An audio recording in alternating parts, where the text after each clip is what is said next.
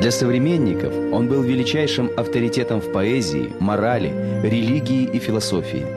Для потомков – основоположником античной и европейской литературы. Но споры о том, существовал ли на самом деле легендарный древнегреческий поэт Гомер, не утихают до сих пор. О жизни великого Гомера нет достоверных сведений.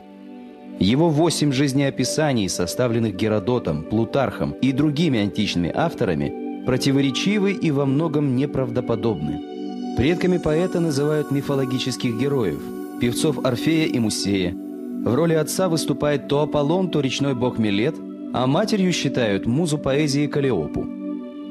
«Семь городов, пререкаясь, зовутся отчизной Гомера», утверждал античный автор. Не только место рождения, но и время жизни легендарного поэта точно не установлено, однако большинство современных ученых полагает, что он жил в VIII веке до нашей эры. Считается, что Гомер был аэдом, странствующим певцом и хранителем старинных преданий. Играя на четырехструнной лире, он пел людям о богах и героях. Гомер не знал грамоты – но помнил наизусть десятки тысяч стихотворных строк и владел набором традиционных поэтических приемов, которые не употреблялись в разговорной речи. С использованием этого профессионального багажа Гомером были созданы две великие древнегреческие поэмы «Илиада» и «Одиссея». Современники полагали, что на сотворение песен его вдохновила сама муза эпической поэзии Калиопа – Поэмы Гомера написаны гекзаметром, напевным и торжественным стихотворным размером, который древние греки считали языком богов. Сюжетная основа Илиады и Одиссеи – это отзвуки, дошедших до Гомера, сведений о Троянской войне XII века до нашей эры. Величайшим новаторством Гомера в построении сюжета является принцип синегдахи – часть вместо целого. В «Илиаде» описываются не все 10 лет Троянской войны, а лишь 51 день. В «Одиссее» не десятилетний путь главного героя на родину, а только 9 дней. Гомер – это не имя, а прозвище, означающее в зависимости от диалекта то ли слепец, то ли заложник, то ли пророк – Традиционно мы представляем себе этого поэта седовласым слепым стариком. Но анализируя богатство зрительных образов Илиады и Одиссеи, трудно представить, что слепец может заметить, как от широкого веяла, сыплясь по гладкому току, черные скачут бобы или зеленые зерна гороха. И действительно, поэмы буквально переполнены цветом. Зевс чернобровый – Афина светлоокая, царь Менелай светловласый. Около 90% информации Гомер передает на основе зрительных образов, что характерно для здорового человека. В чем же дело? Оказывается, до IV века до нашей эры Гомера изображали зрячим. Но по свидетельству историка Плутарха, однажды Александр Македонский, который всегда хранил под подушкой вместе с кинжалом список Илиады, увидел сон.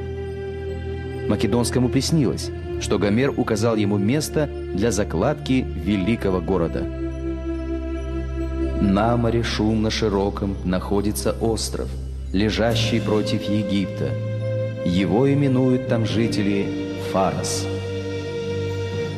Именно там, в 331 году до нашей эры, Македонский основал город Александрию и построил храм Гомера – но философы Александрии полагали, что обожествленный поэт не должен выглядеть как обычный смертный с его слепотой зрячести.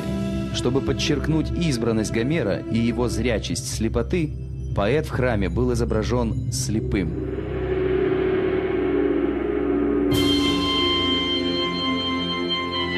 Для человека эпохи античности поэмы Гомера были символом эллинского героизма – источником мудрости и всестороннего познания жизни, от военного искусства до практической морали.